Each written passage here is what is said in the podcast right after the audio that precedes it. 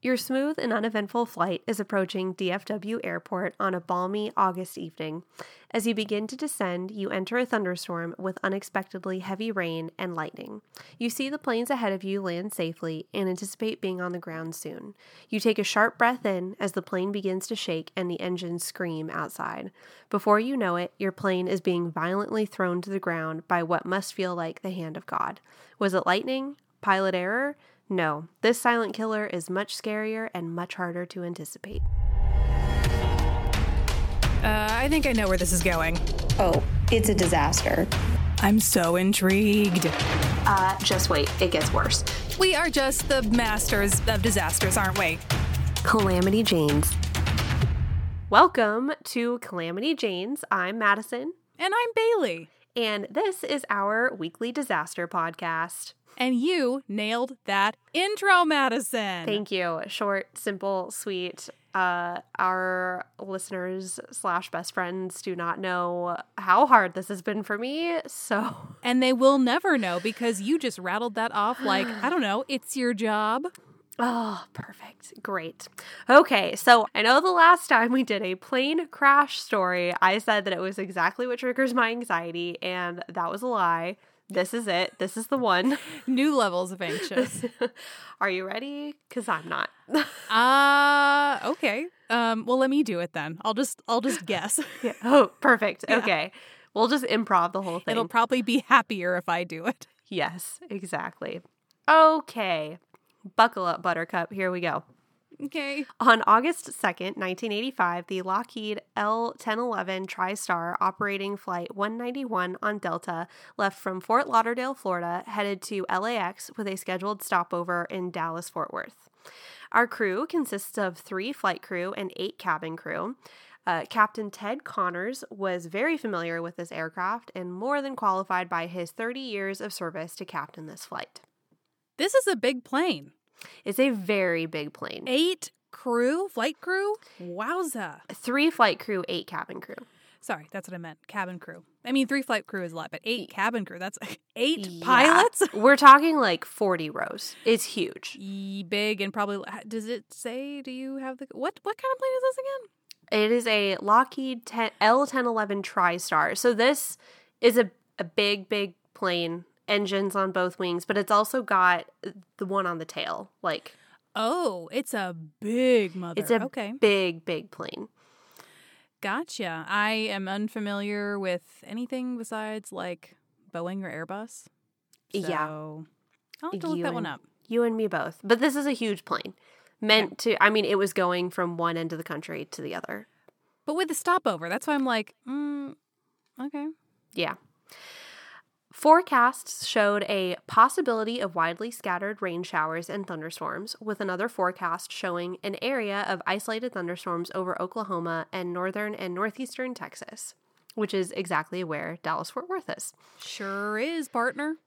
As oh god, as the plane glides over New Orleans and begins its descent, the weather near the Gulf Coast strengthens and the flight crew decides to circumvent the storm cell on the radar. Ground control instructs the flight to slow to 180 knots to allow for a small corporate jet in front of them to land first. That isn't really uncommon, especially on a rainy Friday afternoon like this where things get a little backed up. Um, it's really typical for ground control to tell pilots to, you know, like circle once or speed up, slow down. We're going to have you come in before or after, blah, Sure. blah, blah. In general, it seems like it doesn't take much these days for them to be like, you're in timeout, circle the airport, or when you get to land early, oh my god, it's nothing is worse than when you land early and you, you're like, it's an, it's this is a modern day airline air travel miracle, but Oh, your gate's not ready. Taxiing and just. or your gate's not ready, so they put you in the Yeah. penalty box and you literally sit like 50 feet away from your gate. You're Yeah. like, I'm so close. Yes, exactly. Sorry. That's, That was. I, I could feel the passion. I'm in that. glad. I wanted to convey my exact emotions. I I, felt it. when that happens because I- nothing is more annoying. I'm willing to bet everyone listening to this felt that in their ears as well. That was special. yes. Um, share your least favorite part of flying at calamityjanespodcast at gmail.com. Oh my god. Overall, Delta 191 ends up circling over Texarkana for about 10 to 15 minutes, waiting for landing approval. The small jet in front of them landed safely and without major incident, meaning they didn't have a need to report any particular weather phenomenon to the control tower. They said uh, heavy rain, like really, really heavy rain, but that happens and they landed totally fine. Mm-hmm. The closer the flight gets to DFW, the worse the weather gets. The crew is warned of a manageable crosswind upon approach, and rain begins to pick up substantially. The crew notices lightning directly in their path. As they lose altitude on their approach, which is what's supposed to happen because they're descending, Thank you for reminding s- because the way I you said lose it. altitude meant like I Okay. saw the face you made. We're intentionally losing altitude at this point. copy that. Okay. Okay. As they lose, intentionally lose altitude on their approach, something strange and terrifying begins to happen. The storm intensifies and the engines rev as the plane picks up substantial speed out of nowhere. The pilots fight against this to lower the speed to something more appropriate for landing, and also because the control tower is telling them, like you, they needed to be slower. You're to not in hot. yeah, exactly. Uh, suddenly, the plane is violently thrown down. What? Uh, quick, quick question. Yep. Um, right at the wrong time. Um, was this doing it on auto- autopilot? Is that why they were like, "Why are we coming in so hot? We got to slow this puppy down." That's a good question. I don't know. Uh, perhaps. I mean, I'm not sure how much autopiloting there is in a descent. Never in the multiple documentaries and articles that I read, never once was the word autopilot brought up. So I don't know. Interesting. Because yeah, I guess by when you said it suddenly sped up, it made me think like Well- it's either a mechanical error or like the autopilot was detecting It the strengthening up storm or whatever. because they hit a headwind.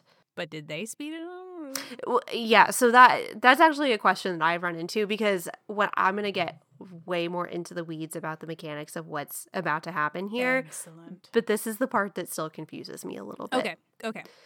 Um, but anyways, they speed up a lot and they're like, "Whoa, what's Whoa, going Nelly." on?" Yes. Um, okay. Suddenly, after they speed up, the they're trying to slow down. The plane is violently thrown down. The pilots fight to regain altitude and push the engines to their limits. There's a moment of calm where they regain control of the plane before it's thrown violently down and side to side.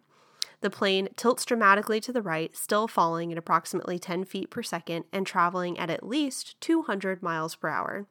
It touches down briefly in a field as it approaches Highway 114, which runs north of the airport. Do you have something you want to say, or are you just along for the ride? I'm just along for the ride. I just I we talked about this after Madison did the intro, but before we kind of came, you know, did, did the full official intro. I'm aware of this air disaster. Madison and I grew up in the Dallas area. It's where I currently live. And so our parents told us about this because it happened back in their day. Um, but until Madison looked into this, our knowledge of it was very superficial. So my reaction to this is hearing, I'm sorry, it touched a field before bouncing back up and like, Yo, it just gets so much worse. wow. Also, um, I drive regularly on 114. That's the other thing. Oh, great. Yep. Okay. That's also a horrible part of this story. Yes. So, um, they are at this point not intentionally losing altitude because their plane has literally been thrown to the ground. They're uh, Wow. and they're traveling very fast, 200 miles per hour. Right. Oh my god. So they briefly touch down in a field and they leave like a soft divot, which is kind of a miracle.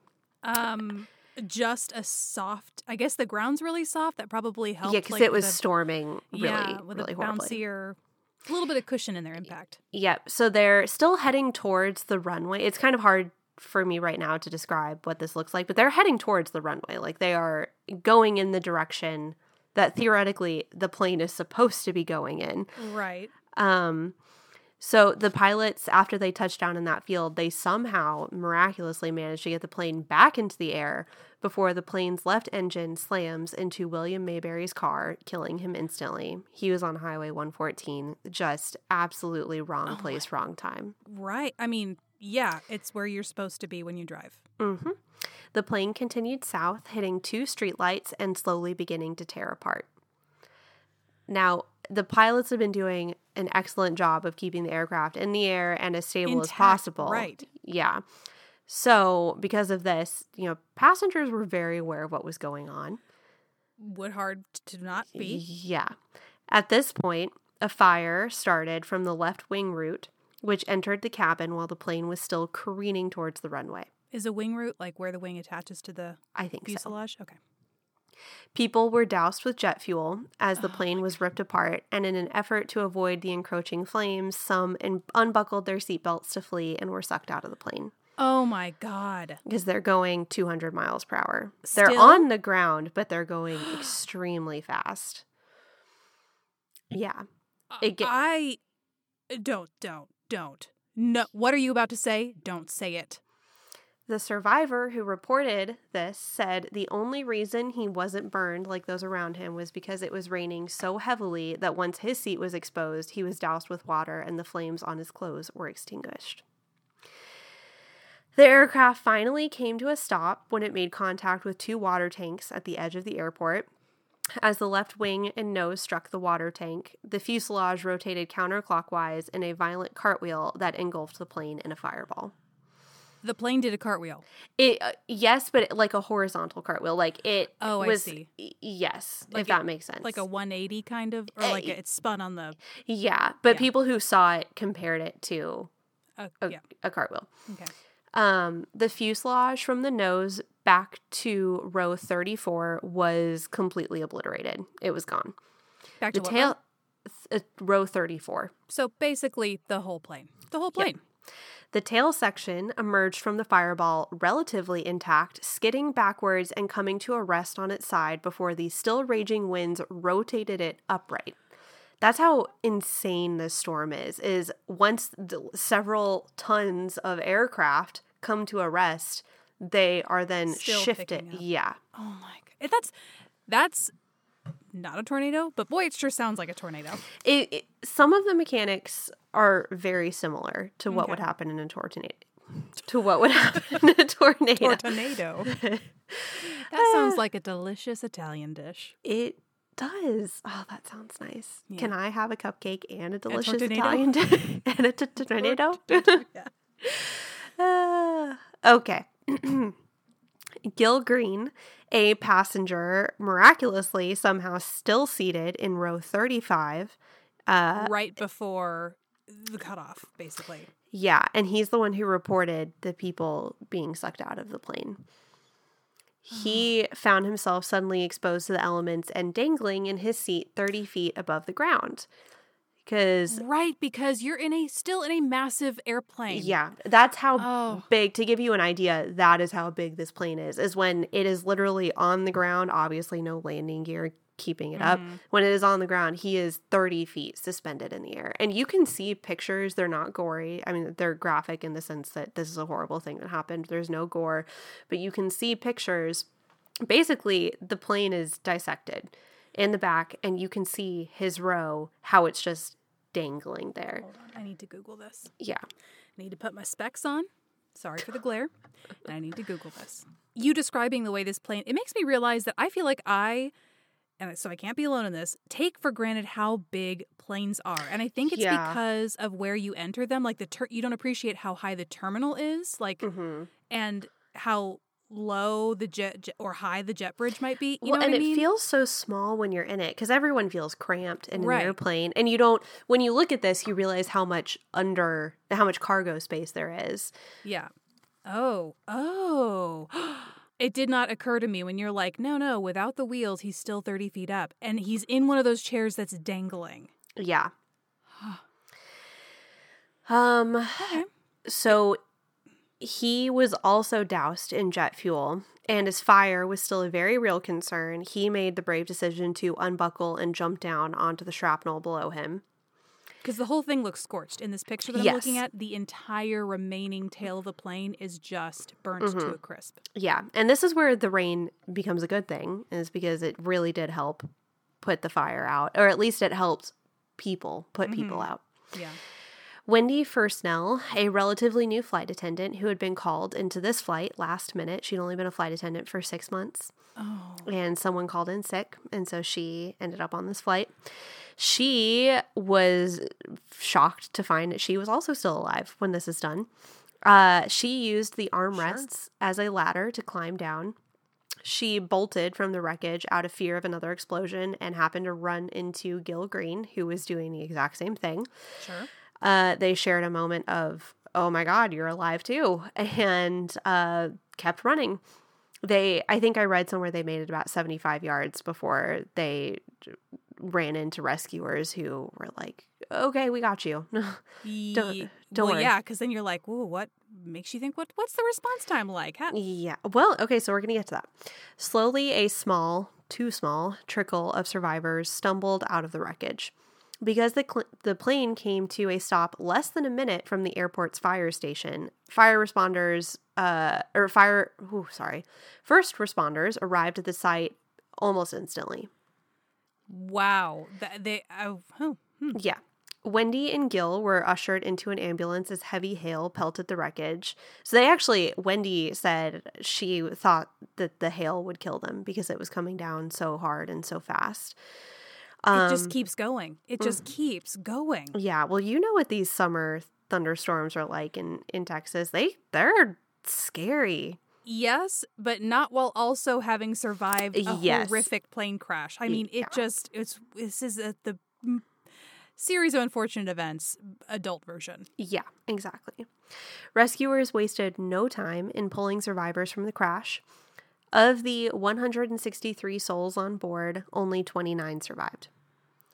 Wow. I well after seeing the tale, I can't believe even that many survived. Yeah. I mean, it's incredible that there were any survivors at all. Two more died later from their injuries, including one who died in 1995 after being in a coma for 10 years. Oh, wow. Yeah. Ironically, most of the survivors were located in the aircraft smoking section, which was in the back of the plane There were smoking sections in airplanes. in 1985. Yeah. Just that there were smoking sections at all is like so it doesn't make sense. What did they think they were doing with that? Like I know. Yeah. There uh I watched to prepare for this, I watched an episode of Mayday, which I think is a Canadian show about airplane crashes. Your favorite. Did you binge watch a bunch after Oh that? my gosh, I was very selectively watch a show like that. I remember uh, when I was in law school and we would go play trivia, they would often have it playing in the bar and or like why planes crash or I feel like the Weather Channel or Discovery or like all of them have their own version of it and every time I was like, "Why are you playing this?" You It's- might as well just play like paranormal activity. Just scare us all so we can't sleep anymore. It's like it's nine o'clock on like a Tuesday or something. Why are we doing this? It's a and you said it's called Mayday? Yeah, this is uh Mayday. The link to it on YouTube is it's in the show notes. Yeah, I'm gonna go binge watch it. It, it I like it because they stick to black box dialogue Ooh, or sorry, black box transcripts. Um exactly. I appreciate that because they're not it doesn't feel like they're trying to make it more dramatic. hmm Which would be hard to do with this kind of. I mean, any What plane could disaster. be more but- traumatic than a plane crash. except black box dialogue is always like almost eerily. No, not almost. Yes, Mhm. definitely eerily too calm. It's all. It's you're like. Why aren't you more upset about this? I'm Mhm. upset that you're not more upset about what's going on. On the other hand, I understand. Cool under pressure, that's their job. They're good at their job. But as a normal person, as a bystander, Yeah, it it is a little spooky or unsettling how long they can keep their cool before something before it Rattles them. happens. Yeah. yeah. Um yeah, from what I could see here, they this happened from the time that their aircraft sped up without from the time they entered this situation to when they crashed was 47 seconds. 47 so wait the the whole falling and dipping the clipping the the, the engine whole speeding up, calm, dropping, and then a tailwind, uh, which I'll get into in a little bit, which is what slammed them into the ground ultimately. Forty-seven seconds. the gu- the guy who got hit in the car all that Yeah. in there hmm 40 less than a minute for all Yeah. that to happen They fought hard. they And quickly, like how yeah when you th- imagine all the things that happened in that short amount of time, how fast they must have been thinking to keep the plane in the shape that they did for as long as that, like through everything they. Oh Mhm. my god! Wow. Yeah. So in total, there were 137 lives lost, and that includes William Mayberry on the highway. So, what happened here? Um, Yeah. before we launch into that too much, it's completely undisputed that the flight crew did absolutely everything in their power to land the aircraft safely, and no one is alleging anything differently. Good. They, yeah, they fought till the very last second with every last ounce of their abilities. I just want to get that out there before we start saying things like pilot error and mistake and Yeah. things like that. Okay, so the NTSB, um, or the National Transportation Safety Board, ultimately deemed the cause of the crash to be pilot error combined with extreme weather phenomena. So there was uh, okay, there was also a lack of specific training policies and procedures for avoiding avoiding and escaping low altitude wind shear. That's the thing. I mean, to say that it's pilot error Mm-hmm. to me assumes that there would have been a way to feasibly escape that unscathed or at least alive. Yeah. We're going to break down exactly what happened and what it means. Okay. Because that doesn't, to be clear, that doesn't seem possible to me. I don't think that's inhuman to expect a human to do that. I agree with you. I actually think almost everyone at the time would agree with you too. Okay. I don't think anyone at the NTSB or anyone else looking into this thought that they did anything wrong other than they made mistakes, but they didn't know. right. Yeah. Okay, so they said um, they mentioned low altitude wind shear. What is wind shear? It is a change in wind speed or direction over a short distance. It can occur either horizontally or vertically, and it's often associated with strong temperature inversions or density gradients. So, when you have warm air and cool air meeting, Gotcha. which is what often happens um, in the summertime when you have a lot of hot air that rises and you have storm fronts moving in and they mix and they meet. It was 101 degrees on the day of the crash, as is typical of Texas in mm-hmm. August and nine other months out of the year. And mm-hmm. that's exactly the right kind of temperature for this sort of thing to happen. All of that hot air rises and then suddenly falls back down to earth in a downburst. A downburst is created by an area of significantly rain cooled descending air that, once it hits ground level, spreads out in all directions and produces very, very strong winds. Now, Bailey, I'm going to get ahead of you on this one and just say imagine you turn a faucet on. How And do you the- know? the water gushes down in a straight line until it hits the sink where it spreads out in all directions. Okay. That is exactly what this is. Sounds damp, but obviously in a in an air metaphor, it's, it's less damp. Although Now- not in this instance. No, no, there was lots of rain here. More specifically, a downburst affecting an area four kilometers in diameter or less is a microburst, and that's what Delta 191 encountered. Four kilometers is It's about two. The, someone said these are never really more than two miles in diameter. gotcha. Okay. Thank I'm, you. I'm From, willing from to your bet. fellow American. Yes, I am willing to bet that two miles does not equal four kilometers. In fact, I know it doesn't, but I think they are roughly similar. Please, everyone using metric, cut us some slack. the uh actually the man who I saw I shouldn't even say this. Never mind because I'm going to butcher it. It doesn't matter. Okay. The probability of hitting a microburst because it is so small is very tiny. Um But it's not zero. it's never zero. No.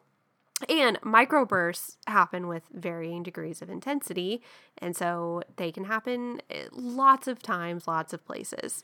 That when I was in the derecho, that I thought that's what this was. Is that what happens when like you're flying at altitude in a plane and you fall? You have like a hundred foot drop, or is that Um, it can be, Yeah. but I think there's also a thing called dead air, and I have Hmm. no clue what that means, but that's what I've heard. it's where the wind just stops, right? Sure. Or, or no, I guess if it's sheared, it would be going in perpendicular to your wings, so you get no lift. I don't know.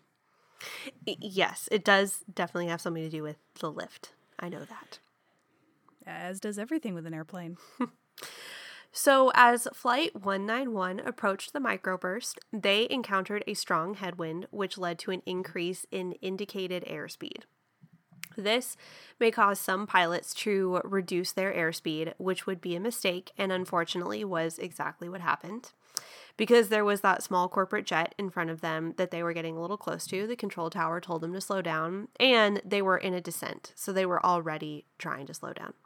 That was a mistake because as the aircraft passes through a downburst or a microburst, as is the case here, that wind becomes a tailwind and the indicated airspeed as well as the lift drop. Okay. So, okay, so uh, think of this like the faucet. So just imagine the water coming straight down and then it fans out in all directions. Mm-hmm. Now, as you're approaching it, the water's coming at you, right? Mm-hmm. That's what's creating the headwind. Yeah. And it increases your airspeed. That's when the engine's revved up. And people were like, wait, I thought we were slowing down. I thought we were about to land. Um, so, So, is that a per- is that really perceived? I like don't know. This is the part that I still don't understand. Okay. I understand almost everything else except for this. I guess that's what it, when you said that I was like, wait, what do the instruments read? Is it like when they read wind speed? What are they? Re- is it like how quickly the turbines? And if you have this gust of wind through the turbines, they're Yeah, and well, and it did say indicated airspeed, so that might be what it is. Um, interesting. Wait, heads up, everyone who actually is in the uh, field of aeronautics, we are so sorry if we are butchering any and all of these terms, facts, ideas. Please feel free to let us know. I try. I really, really do, guys. No, no, you do. You absolutely do. But when we have these conversations about things we know nothing about, it makes me realize there are probably some people who are screaming into their phone right now, like, wishing probably. they could tell us what and we're talking about. And they have about. been nice enough to not harass us over email yet. Thank you so much, everyone. But we were happy to, you know, correct ourselves in future Yes. episodes. Should you? Should you want to? Exactly. Okay. So as you're approaching, your the water's coming at you because it's fanning out. That's where you get that indicated uh, airspeed increase.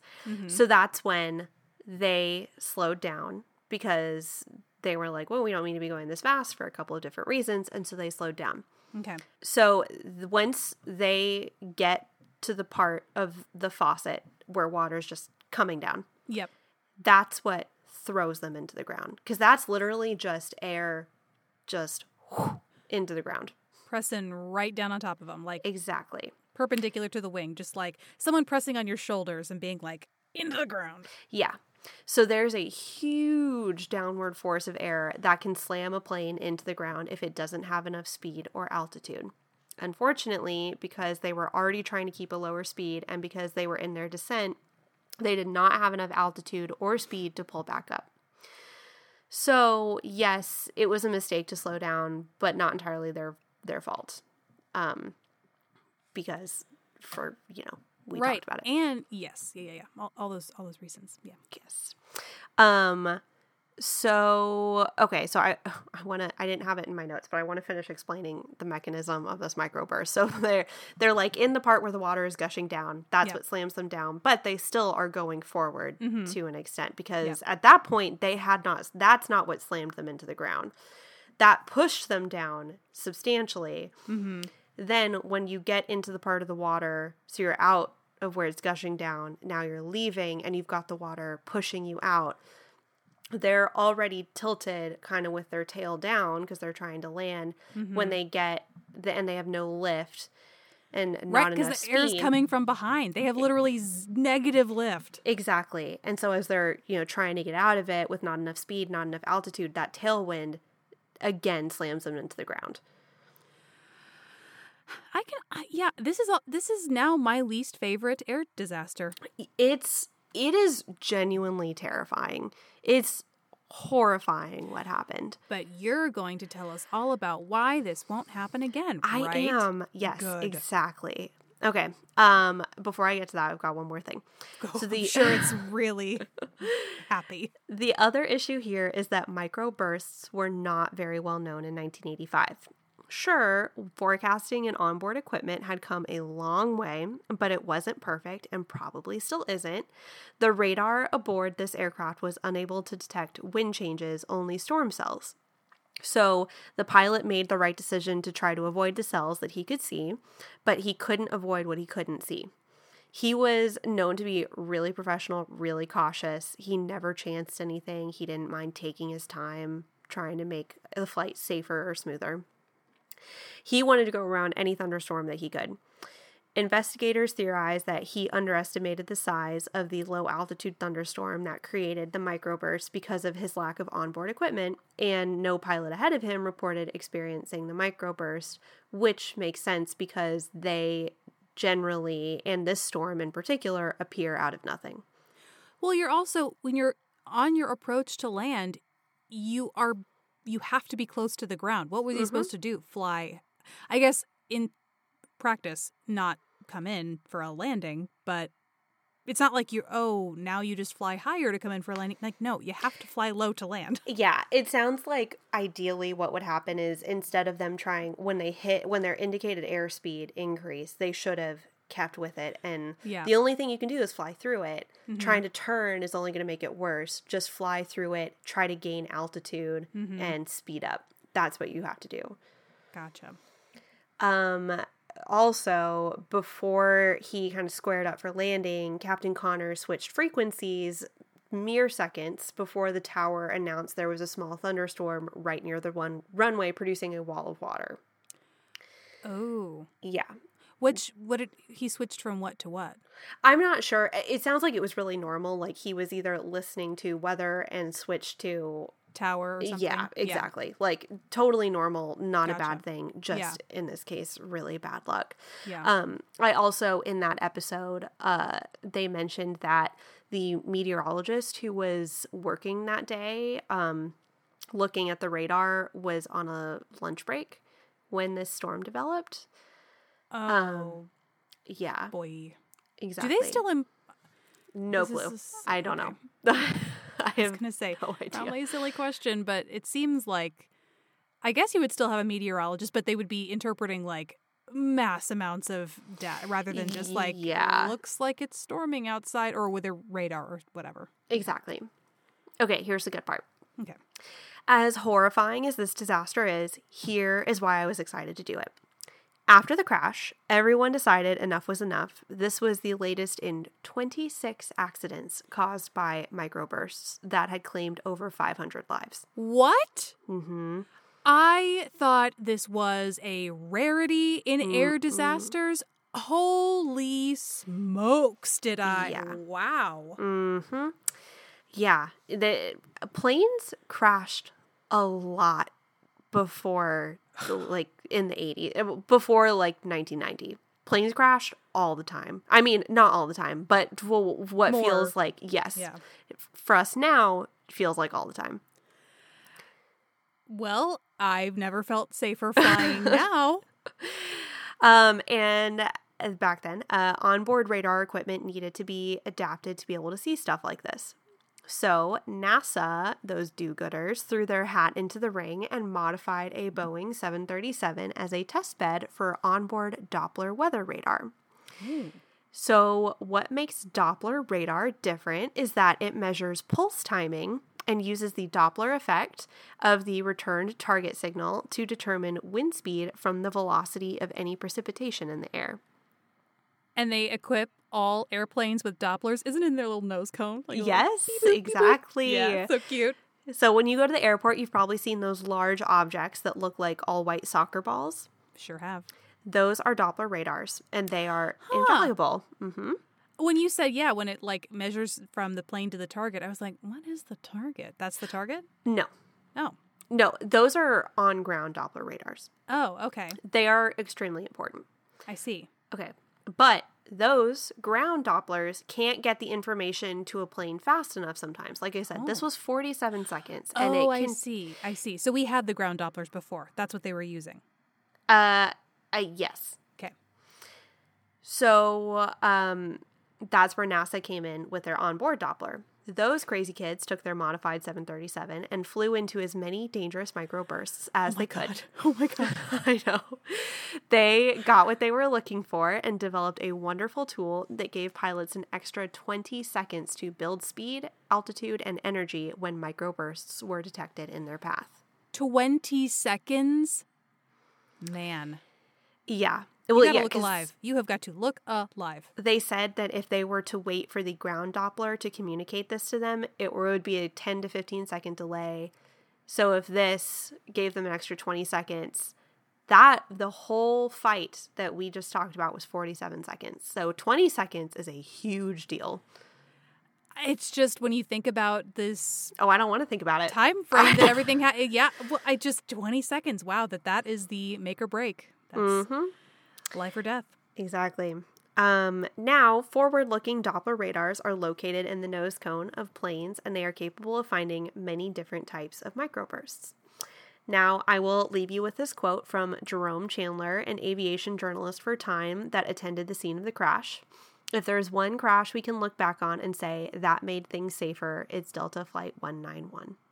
What a roller coaster. I, yes. I, I feel like I have been on an emotional roller coaster. I know. I got I got chills as I read that last part. I feel relief. I feel sadness. I feel what the heck? I cannot believe this many disasters happened yeah. as a result of microbursts.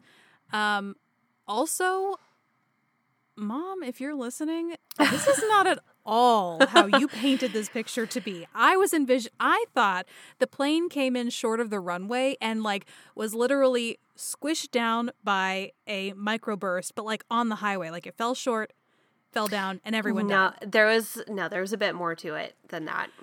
I mean, that's Wow. not totally wrong, but But it's definitely not right. it's I mean, definitely not right. Mom, it's probably my fault. It's probably my listening. No, it's mom's fault. it's, it's Madison mom's said fault. that.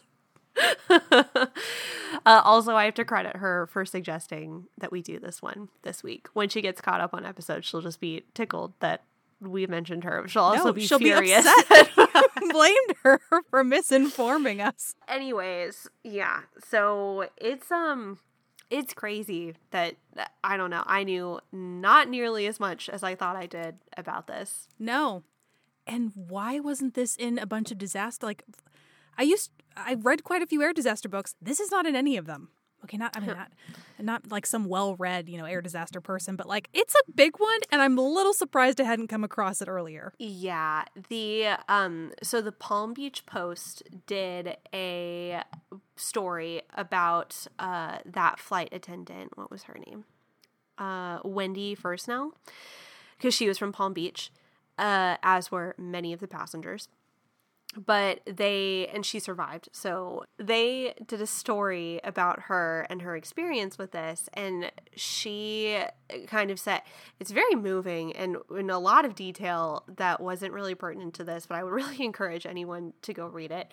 Um, but anyway, she was talking about how she realized that she really wasn't okay after this happened. She thought she was because she was a How survivor. could you be? Yeah, she because she escaped basically unscathed.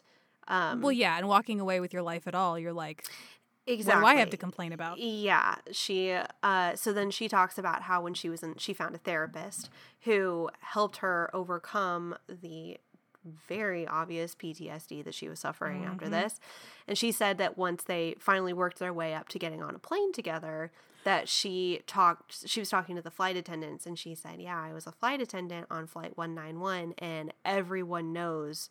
What that is Yeah. if you're a flight attendant or you're in aviation because that it changed everything. Mm-hmm. It made flights much safer. It made everything a lot safer, and so everyone knew exactly what she was talking about.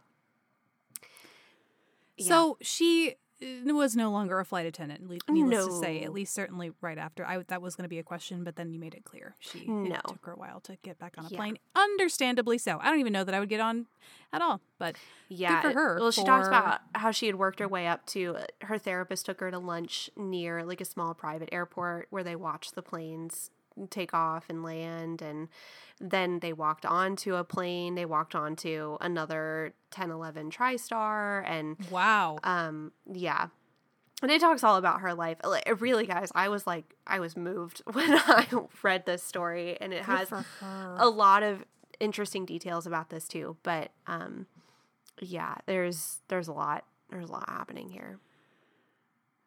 Can yeah? Is that link going to be in the? I Yes, read it's right Okay, here. Great, thank you. I so almost much. sent it to you the other day as I I'm glad you did this, because I was like tearing up at it. the end because it was it was like just someone's amazing journey to recovery.